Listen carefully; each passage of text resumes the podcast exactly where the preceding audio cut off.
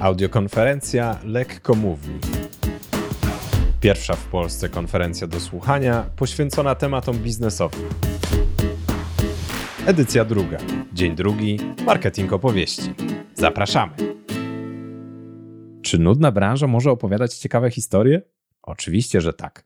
A Elżbieta Niezgódka doszła od zera do 9 tysięcy poleceń na LinkedInie. Elżbieta jest adwokatką, która jest partnerką kobiet w starciach z pracodawcą i prowadzi projekt Woman Labor Matters. Jej przemówienie nosi tytuł Prawo to historia. Wystarczy je opowiedzieć, choćby na LinkedInie. Nudna, trudna branża, pełna paragrafów, ustaw, rzeczy, które tak naprawdę nikogo nie interesują. Jeśli widzimy kolejne wiadomości o tym, że zmienia się kolejna ustawa, to szybko skrolujemy, byleby tego nie czytać. I taka właśnie jest branża prawnicza. I nagrywanie podcastów, publikowanie na LinkedInie, czy w ogóle dzielenie się wiedzą prawniczą, wydaje się, że no raczej jest nudne, bo nikt już tego nie chce słuchać. I tak na początku podchodziłam do prowadzenia social mediów, do dzielenia się swoją wiedzą, trochę z takim, no wręcz taką ostrożnością, że no nikt przecież tego nie będzie chciał słuchać, bo ludzie mają już przesyt prawa. I zaczęłam się zastanawiać, jak to jest, że w sumie sama się tym zajmuję. No, skoro to jest takie trudne, nudne, hermetyczne i pełne niezrozumiałych słów, no i trzeba też powiedzieć wprost, nadąsania prawniczego. Ale jednak były tam rzeczy, które mnie zainteresowały, które zdecydowały o tym, że ja chcę właśnie zajmować się prawem, prawem pracy, no i chronić kobiety przed niesprawiedliwym traktowaniem pracodawców. Kobiety, które znajdują się właśnie w trudnych sytuacjach, toczą walkę z pracodawcami.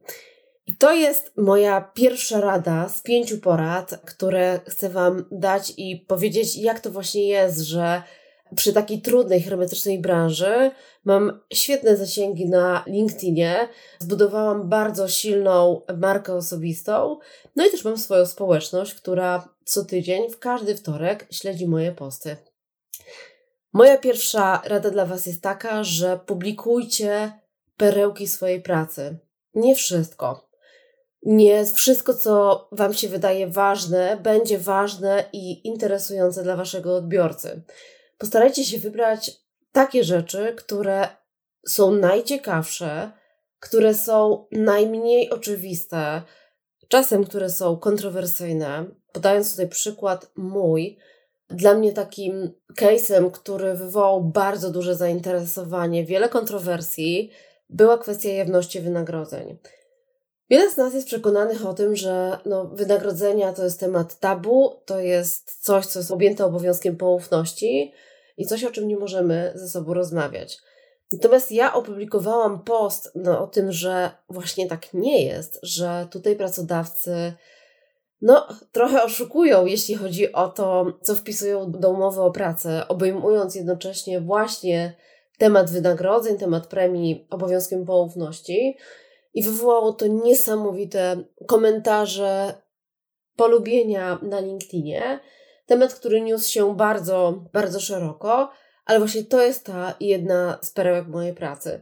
Czyli nie publikujemy wszystkiego, co od początku idziemy, czyli tak jak ja bym na przykład mogła powiedzieć, że ok, to teraz będę mm, mówiła po kolei, jakie są podstawy prawa, jakie przepisy to regulują, czym jest wynagrodzenie, że wynagrodzenie jest premią, i tak dalej, bo to są rzeczy, które interesują mnie i które ja potrzebuję, żeby były w mojej pracy. Ja muszę je znać, ale osoby, które się ze mną kontaktują, interesuje tylko już ta wisienka na torcie. Cały tort, to jak ja go upiekłam, nikogo nie interesuje. Ludzi interesuje tylko wyłącznie ta wisienka na torcie. I jeżeli chcemy publikować, chcemy rozmawiać z ludźmi właśnie poprzez podcasty, no to skupmy się wyłącznie na tych wisienkach na torcie, bo cały proces przygotowawczy to są nasze emocje, to jest nasz trud, który my wkładamy, żeby na koniec postawić tą wisienkę na torcie, ale nasze emocje, mimo tego, że zdarzy się pewnie kilka osób, które powiedzą: Wow, To jest naprawdę wymagające. To jest no, niesamowicie trudna praca. To tych ludzi będzie kilka. Wszyscy mamy tak, że od kogoś oczekujemy, że on nam coś da, że on się podzieli naszą wiedzą, ale jednocześnie chcemy, żeby ta wiedza była ciekawa i żeby dla nas była no, taka, żeby skupiała naszą uwagę. Więc dochodzimy do wisienki na torcie i wskazujemy to, co właśnie jest dla ludzi najbardziej atrakcyjne i najsłodsze w naszej pracy. I w tym mieści się e, jeszcze jedna rzecz, że żeby wiedzieć, czy na przykład nasz odbiorca lubi wisienkę, czy może w ogóle nie lubi jedzenia tortów albo lubi na przykład wegańskie torty, to zastanówmy się, no właśnie, kim on jest, do kogo my chcemy pisać. I to jest najważniejsza rzecz, jeśli chodzi o publikowanie, chociażby w takiej branży jak moja, czyli branża prawna, która nie jest y, taką branżą, która tak bardzo łatwo się niesie i którą każdy chce słuchać, każdy chce oglądać. No tylko tutaj mam odbiorcę specyficznego. Moim odbiorcą są kobiety, no, które pracują właśnie na, mm, na umowach o pracę, na kontraktach menedżerskich, członkinie zarządów, menedżerki średniego, wyższego szczebla. I ja publikując swoje posty, zastanawiam się, co je będzie interesowało. Jeśli piszę na przykład o rzeczach związanych z umowami B2B, to zastanawiam się, jaki ostatnio miałam problem w swojej praktyce, który może spotkać wiele innych kobiet i które mogą się nad taką samą rzeczą zastanawiać, jak ta klientka, która do mnie przyszła.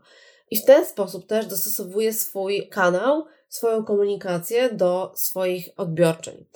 Jeśli, ponieważ ja też e, zajmuję się działalnością społeczną i robię dla wszystkich kobiet bezpłatne webinary, też mam podręczniki darmowe dla kobiet, które są w ciąży, dla kobiet, które wracają z urlopów macierzyńskich, i tam już mam na przykład trochę inny poziom komunikacji, bo tam robię to trochę bardziej ogólne. Zastanawiam się, jakie są wspólne problemy dla tych kobiet. One może nie są specyficzne dla jakiejś grupy wąskiej, wybranej, natomiast zastanawiam się, jakie są takie bardziej ogólne problemy, które mogą spotkać każdą z tych kobiet. Ale znowu, jeżeli robię komunikację dla kobiet, no to nie będę pisała o problemach, które będą spotykały mężczyzn. I warto sobie wyobrazić taki swój idealny wzór klienta, który do nas będzie przychodził. Jeżeli na przykład prowadzicie komunikację dla osób, które na przykład zakładają startupy, no to warto sobie przemyśleć, ok, no to te osoby się skrzykują, mają jakiś pomysł, zaczynają od zakładania spółki, no i na tym etapie zakładania spółek, co ich będzie interesowało, co przyciągnie ich do Was. Jeśli na przykład właśnie idziemy z kanałem komunikacji dla startuperów, no to przedstawiamy im cały proces. E, I tak było też u mnie. Ja właśnie się zastanawiałam, jakie są najczęstsze problemy, i od takiego trochę przyjścia do pracy, pracy w korporacji, zaczyna się od umowy, od podpisywania umowy, od rozmowy rekrutacyjnej, Potem się pracuje, pojawiają się nadgodzi nadgodziny, może pojawić się mobbing, może pojawić się dyskryminacja. Moja bohaterka również e, była w, na urlopie macierzyńskim, wróciła z tego urlopu macierzyńskiego, no i została zwolniona. Potem tą historię modyfikowałam w ten sposób, że to nie było zwolnienie po urlopie macierzyńskim, tylko było jakieś mm, zwolnienie z powodu utraty zaufania albo zwolnienie z powodu słabych wyników. I w ten sposób też budowałam swoją historię, swojej klientki, żeby ona mogła utożsamić się z tą historią, którą ja jej przedstawiam i odnaleźć w niej siebie i czerpać rady właśnie z tego, co ja mówię. Drugi tip jest taki: nie publikuj wszędzie tego samego. Pierwsze takie założenie, które mi się pojawiło, było, żeby był jak największy zasięg tego, co robię, żeby jak najwięcej kobiet dowiedziało się o tym, czym ja się zajmuję, e, żeby jak najwięcej kobiet czerpało wiedzę z moich podręczników. Więc przyszła mi taka myśl, no dobra, na razie publikuję tylko na LinkedInie. LinkedIn ma swoją bańkę i jest ona ograniczona, więc może dobrym pomysłem będzie w sumie kopiowanie tego, co robię na LinkedInie, na Facebooku, na Instagramie i jeszcze na swojej stronie internetowej. I tak po dłuższym zastanowieniu pomyślałam, no dobra, ale jeżeli mam kogoś, kto jest moim znajomym na LinkedInie i na Instagramie, no to de facto będzie czytał to samo.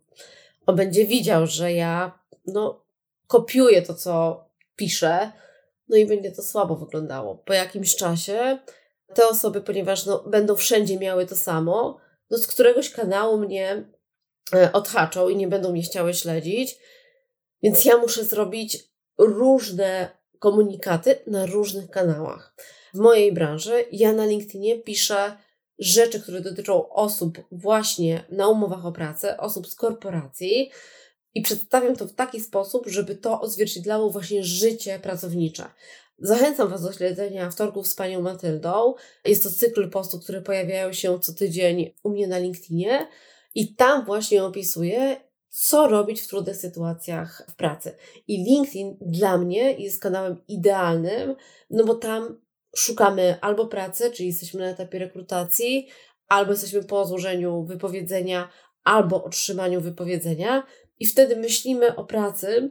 Natomiast dla mnie Instagram mógłby pokazywać na przykład to, w jaki sposób ja pracuję, e, no bo wtedy byłby mi potrzebny obraz, czyli mogłabym na przykład wrzucić zdjęcie sprzed sądu z komunikacją, że wygrałam sprawę sądową, ale nie będę tego robiła na LinkedInie, bo LinkedIn jest miejscem, w którym ja posługuję się tekstem. Nie wykluczam również nawet w mojej działalności TikToka, który też ma krótkie filmiki i w których zamiast pisać, mogłabym na przykład dawać krótkie tipy na różne trudne sytuacje w pracy. Więc żaden kanał social media nie jest zakazany, myślę, że dla żadnej branży. Kwestia jest tego, w jaki sposób Wy chcecie się komunikować.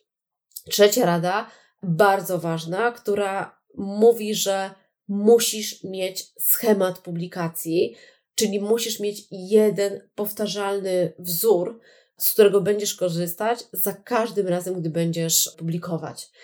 Chodzi mi tutaj o to, żeby wymyślić coś sobie takiego, co będzie moim rozpoznawalnym wzorem publikacji.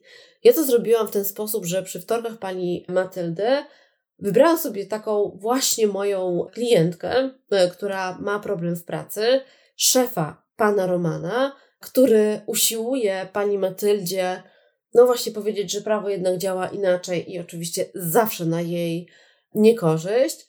I podaję to w takim jednym wzorze. Na początku mam skrót, odcinek na przykład 77, pan Roman i pani Matylda. Pan Roman mówi pani Matyldzie, że nie przysługuje jej wynagrodzenie za nadgodziny.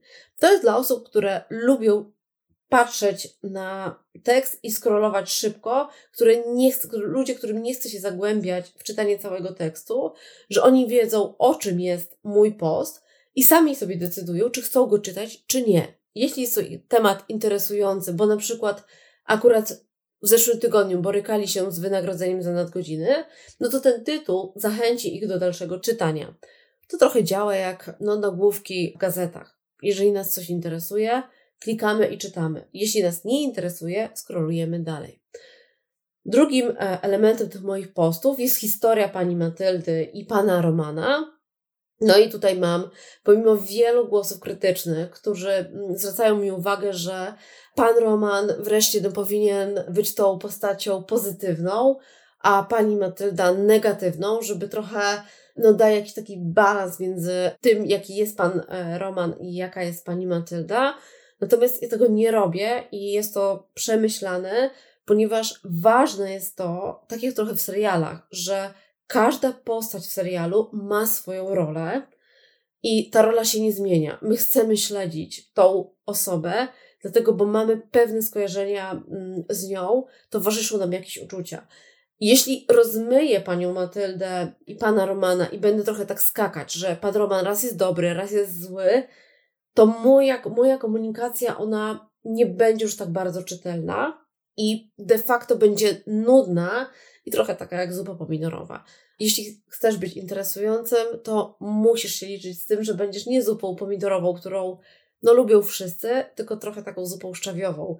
Albo kogoś się uwielbia, albo kogoś się nie lubi. I trochę z tym trzeba się oswoić. Ja się z tym oswoiłam i myślę, że jest wiele osób, które bardzo krytycznie podchodzą do tego, co ja piszę na LinkedInie. Natomiast jest wiele osób, na których bardzo też chwalą te wpisy i bardzo z nich korzystają, również w życiu. Dostaję też takie, no, no właśnie, feedbacki, że, że bardzo dziękują ludzie za post, ponieważ ten post dzisiaj na rozmowie z pracodawcą im pomógł.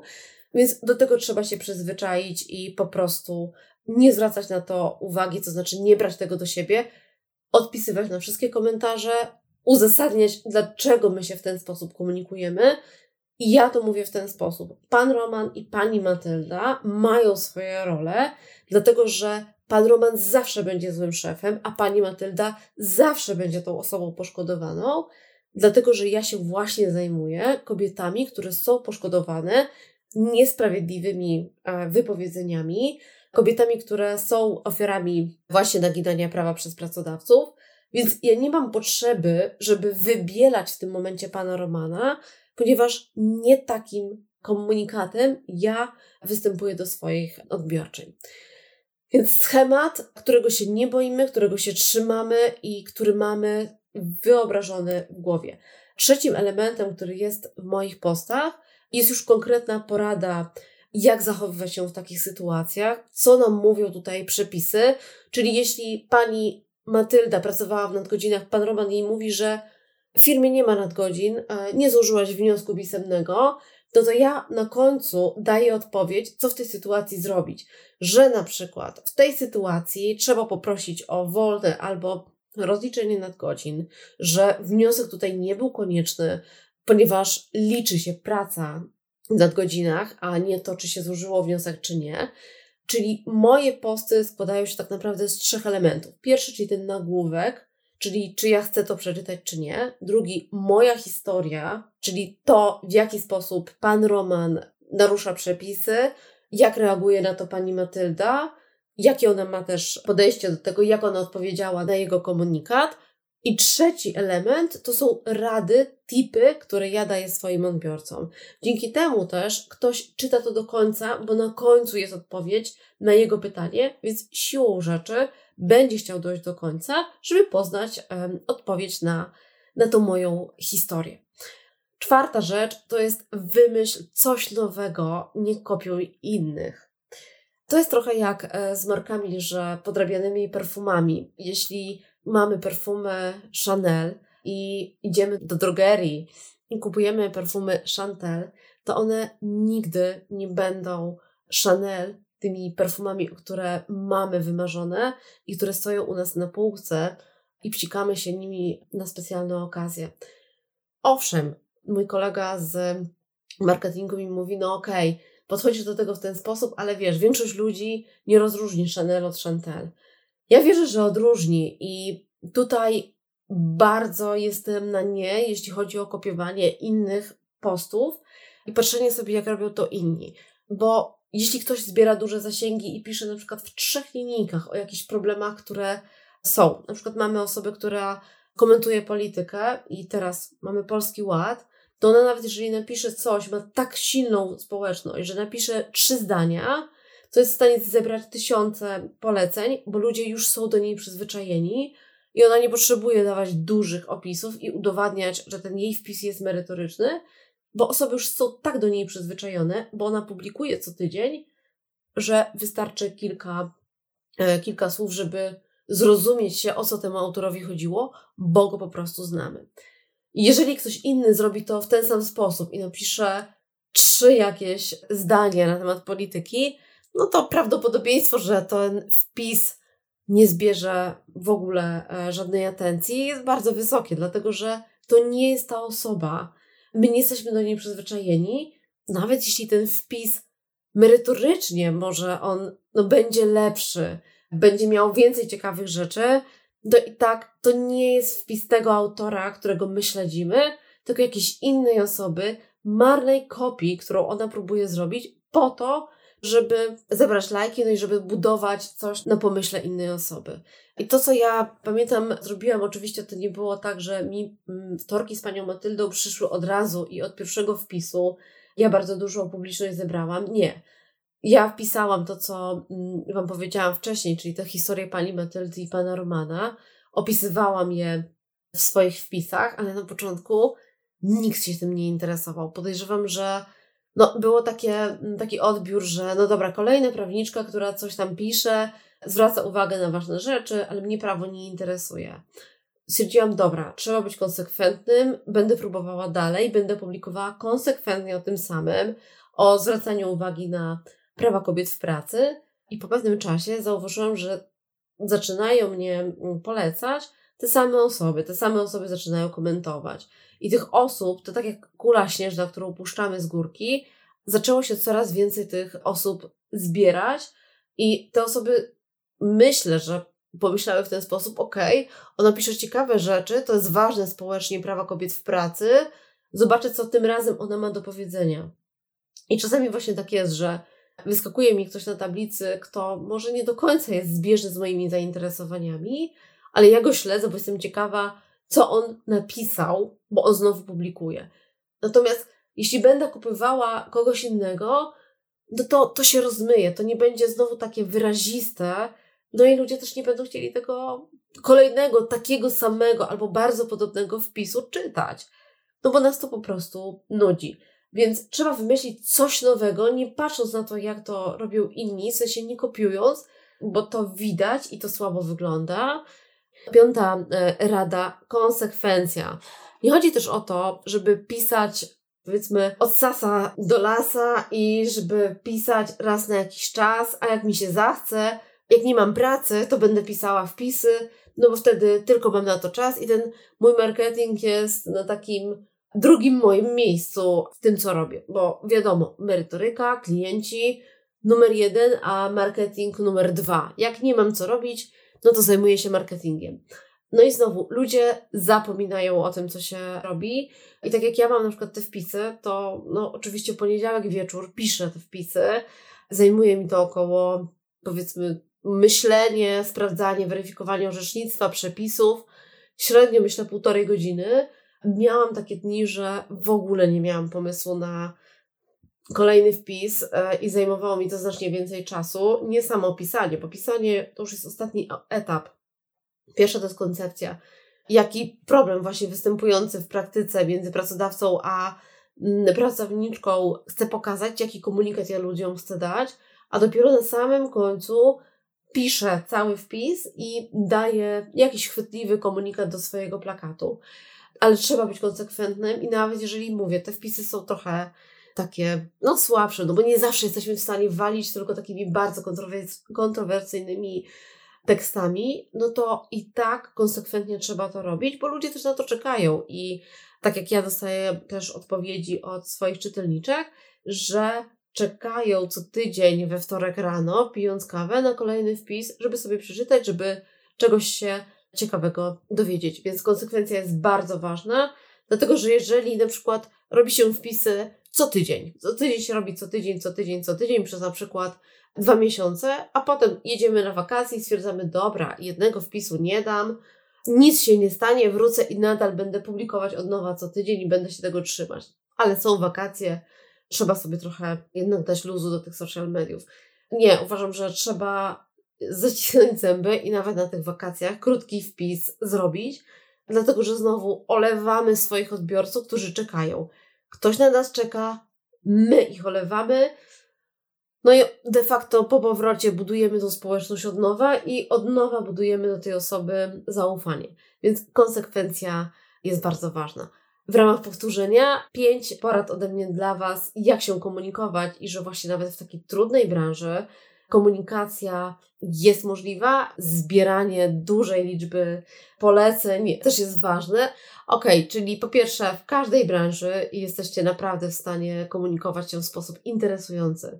Prostym językiem opisujecie swoje perełki. Drugie, wybieramy kanał, który na początek jest dla nas najbardziej odpowiedni, w zależności od tego, jak się komunikujemy.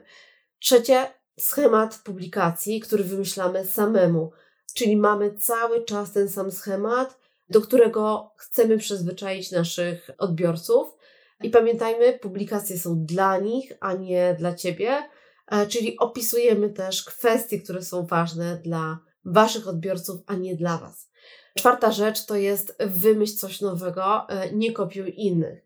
Czyli wymyślamy swoją metodę na ciekawe publikacje, a nie kopiujemy wszystko, co widzimy na innych kanałach, licząc, że to tak samo się spodoba jak komunikacja innej osoby. Piątka, konsekwencja. Nie odpuszczamy, nawet jak wyjeżdżamy na wakacje, tylko publikujemy i szanujemy tutaj swoich odbiorców, którzy po prostu na te wpisy czekają. Życzę Wam powodzenia w publikacjach e, jak największej liczby lajków i dystansu do tej liczby lajków. I dziękuję Wam bardzo za wysłuchanie dzisiejszego podcastu. Elżbieto, bardzo Ci dziękuję za to wystąpienie w imieniu wszystkich słuchających. A Was, drodzy słuchacze, zapraszam do zadawania Elżbiecie pytań w dedykowanym poście na LinkedInie.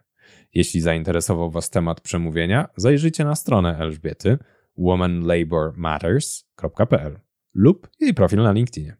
Jeśli potrzebujecie szkolenia lub konsultacji w temacie wystąpień publicznych, piszcie na kontakt lekkomowni.pl. A jeśli chcecie wyprodukować podcast i potrzebne Wam wsparcie, piszcie na kontakt cleverhearted.com.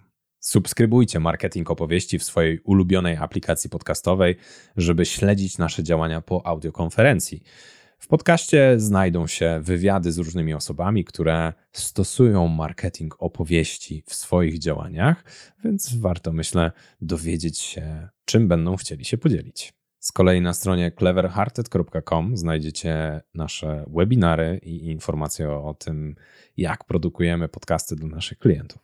Wszystkie podane adresy e-mail i strony znajdziecie w opisie odcinka. Dziękujemy za wysłuchanie.